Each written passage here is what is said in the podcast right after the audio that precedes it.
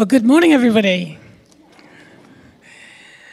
When I saw the theme for today, loving the Bible, my heart sank. Because I looked at it and realized I was preaching to you lot. Most of you lot, not all I realize, but most of you lot know your Bible. You know you should read it, you know who wrote it and why we should read it. But do we actually do it quite enough as we should? Well, my prayer is that this morning I don't put you on a guilt trip into thinking, oh no, I've got to read my Bible more. More that God will inspire us this morning to love Him more and to grow, to want to grow this love relationship with Him every day through communication in His Word. It's all about building relationship. Who has seen the film P.S. I Love You? Not so many. It's not that great a film, but it's all right. It's about Holly Kennedy, who's beautiful, smart, and married to the love of her life, a passionate, funny, and impetuous Irishman named Jerry. So when Jerry dies from a brain tumour, Holly is knocked for six. Unsurprisingly, the only one who can help her is the person who's no longer there. Nobody knows Holly better than Jerry. So it's a good thing he planned ahead. Before he died, Jerry wrote Holly a series of letters that will guide her not only through her grief, but in rediscovering herself and moving on in life. The first message arrives on her 30th birthday in the form of a cake, and in the weeks and months that follow, more letters from Jerry are delivered in surprising ways, each sending her on a new adventure and each signing off in the same way P.S. I love you. So, with Jerry's words as her guide, Holly learns to live a new and better life. Now, we can't say this is the same as us reading the Bible because Jesus is still alive. And we also have the Holy Spirit with us to help us. And Holly didn't have the spirit of Jerry physically with her. But it's similar. The one who knows her the best is guiding her through the written word. And God, who knows us the best, guides us through life, through its ups and downs, through his written word. It's all about relationship. And we'll come back to that later. So, what is the Bible and how popular is it nowadays? For some, the Bible seems outdated, irrelevant, or downright boring. What can the Bible possibly say to us in the 21st century? Let's watch the first of our Bible clips. In the 18th century, the French philosopher Voltaire predicted that the Bible would become a museum piece within 100 years of his lifetime and replaced by more advanced philosophies. But today, the Bible remains the most popular book in the world, the most successful literary creation of all time. Each year, over 100 million Bibles are sold or given away. The YouVersion Bible app has been downloaded over 200 million times. The Bible is the best selling book of the year, every year. In fact, it's so popular that it's excluded from weekly bestseller lists. The Bible would be the top seller every single week, week in, week out. Many people would say that the Bible is the most popular book of all time because it's also the most powerful. It has the power to change individuals and to change societies. On her coronation day, the Queen of England was handed a Bible with the words, We present you with this book, the most valuable thing that this world affords. The Bible is incredibly precious. The writer of the Psalms describes the Bible as being more precious than gold. In fact, it's so precious that some have even risked their lives to share it with others. So it's massively, massively popular still. 100 million Bibles sold. Let's watch the next clip, which tells us about who wrote it. I'm treasure of the revealed word. Not that bit. Over a period of 1600 years, the Bible was written by at least 40 authors kings, scholars, poor people, philosophers, fishermen, poets, statesmen, historians, teachers, prophets, doctors. They wrote different types of literature, such as history, poetry, prophecy, and letters. So the Bible is 100% the work of human authors. But it's also 100% inspired by God. How can that be? So, inspired by God, God breathed. That's what it says. All scripture is God breathed, inspired. So, what does that mean? Well, think of a building, Bristol train station, for instance, built by labourers, carpenters, glass workers, uh, roofers. But it had to have an architect who designed and inspired it. And that, as we know, is Brunel. But he didn't build it. He probably didn't pick up a chisel or a hammer or a piece of glass, but he designed it and it was built by the other workers, and that is what the Bible is designed by God, inspired by God, written by humans. So, why? Why did he write it? Well, now we come to our passage, Psalm 119. It's like a devotion on the Word of God. Now, the author was possibly a priest of exemplary piety, a bit like um, uh, Tim. um, passionately devoted to the Word of God as the Word of life, but humbly acknowledges his failures and is someone who suffered at the hands of those who disregard it. That's the person who wrote it, not you, Tim. Most of the lines are addressed to God as in a prayer, and each line makes up a massive alphabetical acrostic that needs patient, meditative reading. Well, I find it repetitive, not meditative, actually. And when I went, because it seems to say the same thing time and time again for about 100,000 verses, but when I went through the passage today and found those words such as law, ordinances, precepts, statutes, decrees, well, they basically do mean the same thing. There's different tenses implied, but they are all about God's commands and purposes for us to follow that are found in Scripture. And if we do them, our life will be blessed. Here's a modern language version You're blessed when you stay on course walking steadily on the road revealed by God. You're blessed when you follow His directions, doing your best to find Him. Seek Him with all your heart, verse 2. Walk in His ways, verse 3. Learn His words, verse 7. And you'll never be put to shame. God's longing to communicate with us as we journey with Him. And it isn't much good setting out on a journey without a map or an app. We need to make sure we are connecting with Him, communicating with Him, learning which ways we should go.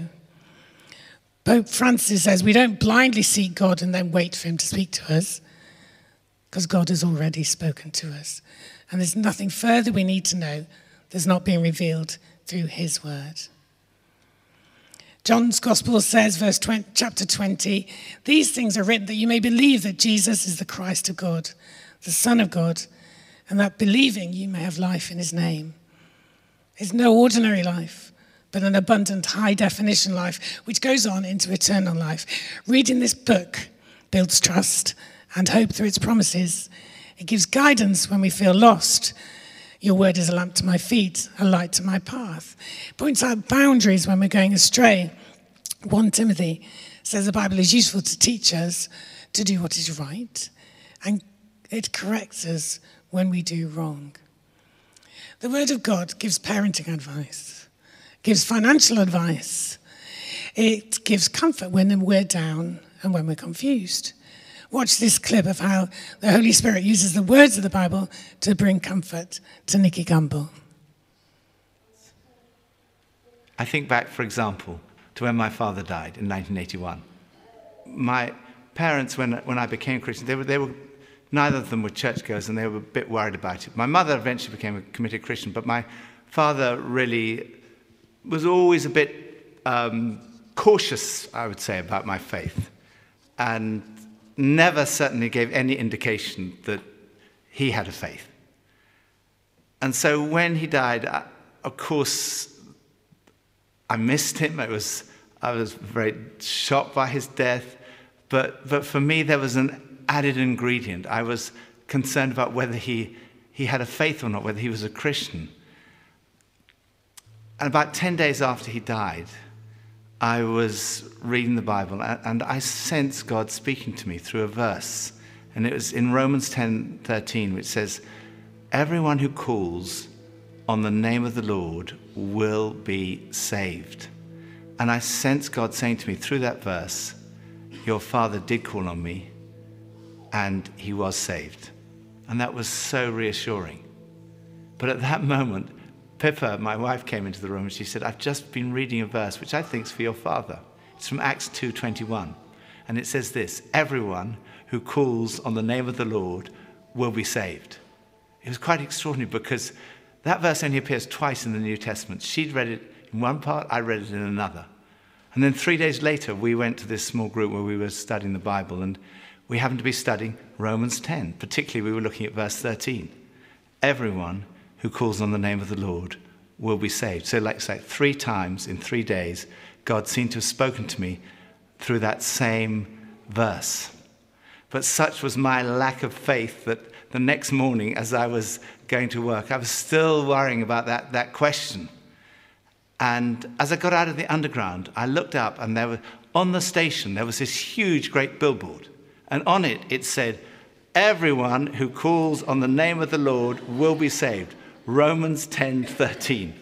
I remember saying to a, a friend, telling him the story about what had happened, and he said to me, Do you think the Lord may be trying to speak to you? It's nice to know that Nicky Gumbel needs it four times as well as many of us. So it brings comfort. The Bible brings comfort. It brings strength to the stressed. I've just been, my husband is on a sabbatical. He's sailing for two months, and I joined him for 10 days. And I don't really like sailing because uh, I get scared. And I was petrified most of the time. So I thought, right, let's just think of some Bible verses to really help me and stop me being stressed. So, you know, my God saves, I'll keep you from the watery depths, Jesus calming the waves, and hundreds more. But you know what? Actually, I couldn't remember any of them. I couldn't remember any talking about water or anything. I was shocked. But what I didn't know and what I couldn't remember, I obviously put it down to stress blocking my memory. But God knows answers to problems, and they can all be found in this book. I can guarantee that whatever you think you need in your life, you'll find it here. And the more you read it, the more precious it becomes. I've told you before that I once saw my daughter kissing, kissing her Bible. And then a couple of years later, at the end of a quiet time, I kissed my Bible, and it does become precious. It's precious and it's sweeter than honey. That doesn't mean to say there aren't any difficulties with it. Some bits are really hard. Even in our passage today, it says if you do what God says, you'll, you will be blameless. You'll fully obey his commands and walk his way all the time. Other passages are plain complicated. Leviticus, Romans 7 to 8, Revelation. I've been reading Joshua and Judges recently, and some things are just brutal. They're horrid and not nice to read. Theologians have differing views on contentious passages, which makes it harder for us mere mortals. Other times there are contradictions, and it's hard to sift out what's important or what's relevant for you. So, one tip con- read a contradiction in the context in which they were written and the type of literature it is. Second tip when you come to something difficult, treat it it's a bit like a crossword puzzle. So you might get that little bit, so one letter, and then another letter, and another bit, which helps you understand the whole thing. So keep reading, keep thinking, keep looking, and generally, God will come along by His Holy Spirit and reveal what He's saying to you. You don't have to be an academic scholar. God will reveal things to you in His timing. Just keep reading. Don't let it put you off. God had a plan. Central to that plan was Jesus. The Old Testament tells us of this plan. The New Testament shows the outworking of that plan. In the Old Testament, we have all the promises about Jesus, and then in the New Testament, those promises are fulfilled. This book is all about Jesus and how to get to know him and build a relationship with him. So we're back to relationships. What's the best way to get to know someone to build relationship?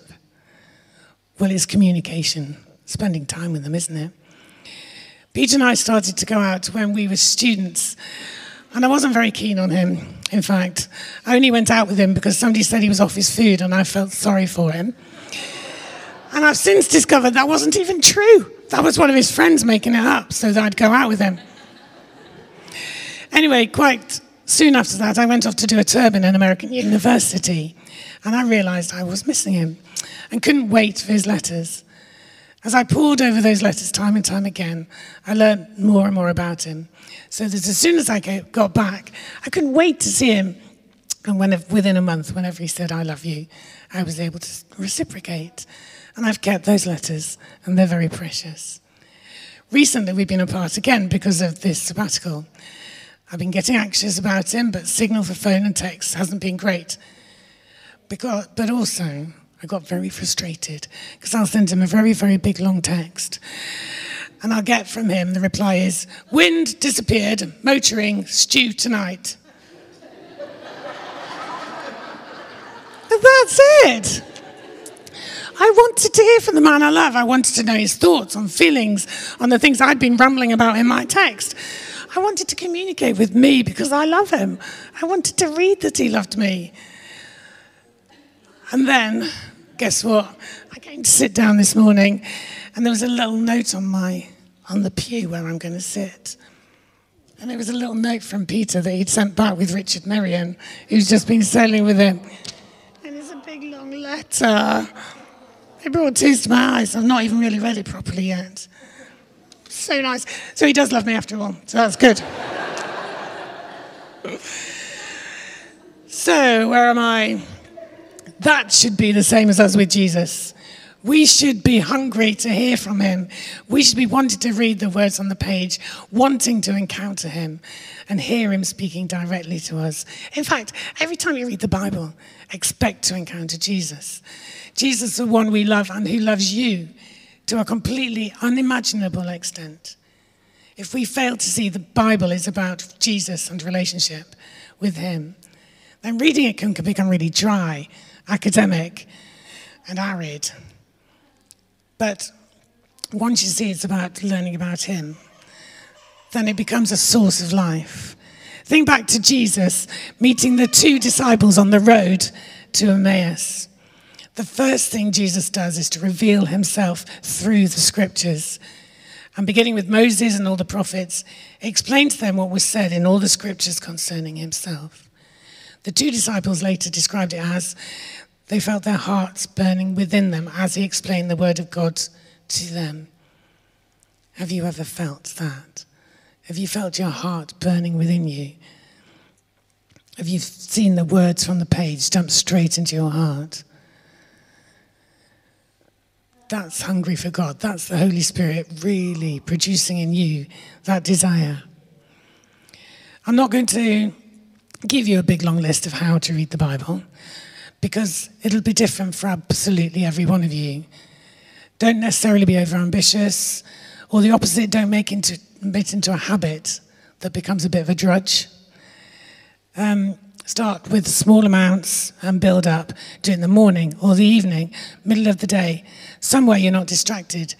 But if you have children, do it where they can see you do it, demonstrating to them how important it is to you. Use one of the apps. There's Bible in one year, Lectio 365.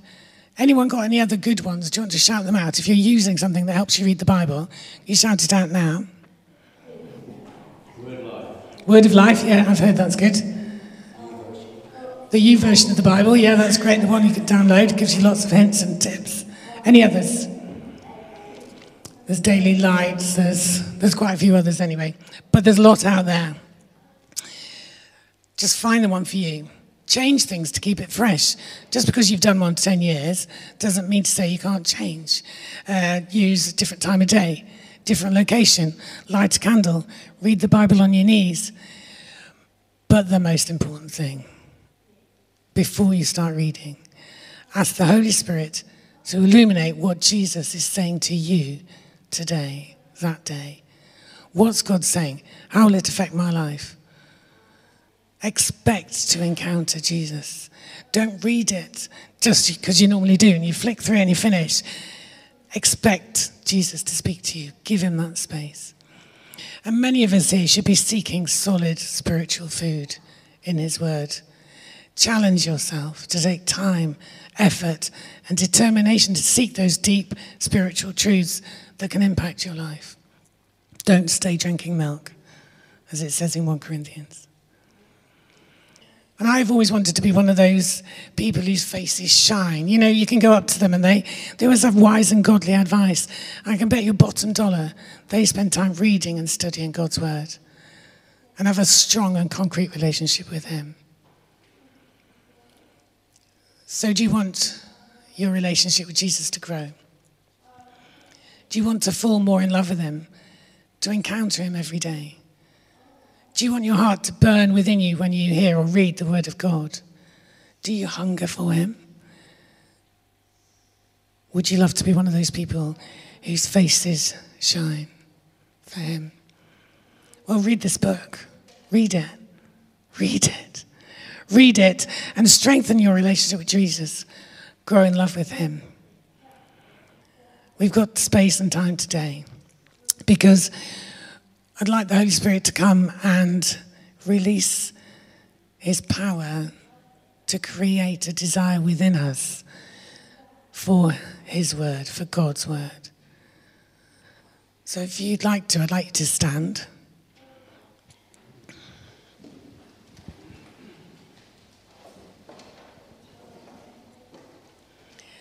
We're going to ask the Holy Spirit to come. And we're going to ask for that, that desire for Him to create in us more of Himself, more of a desire to feed on God's words.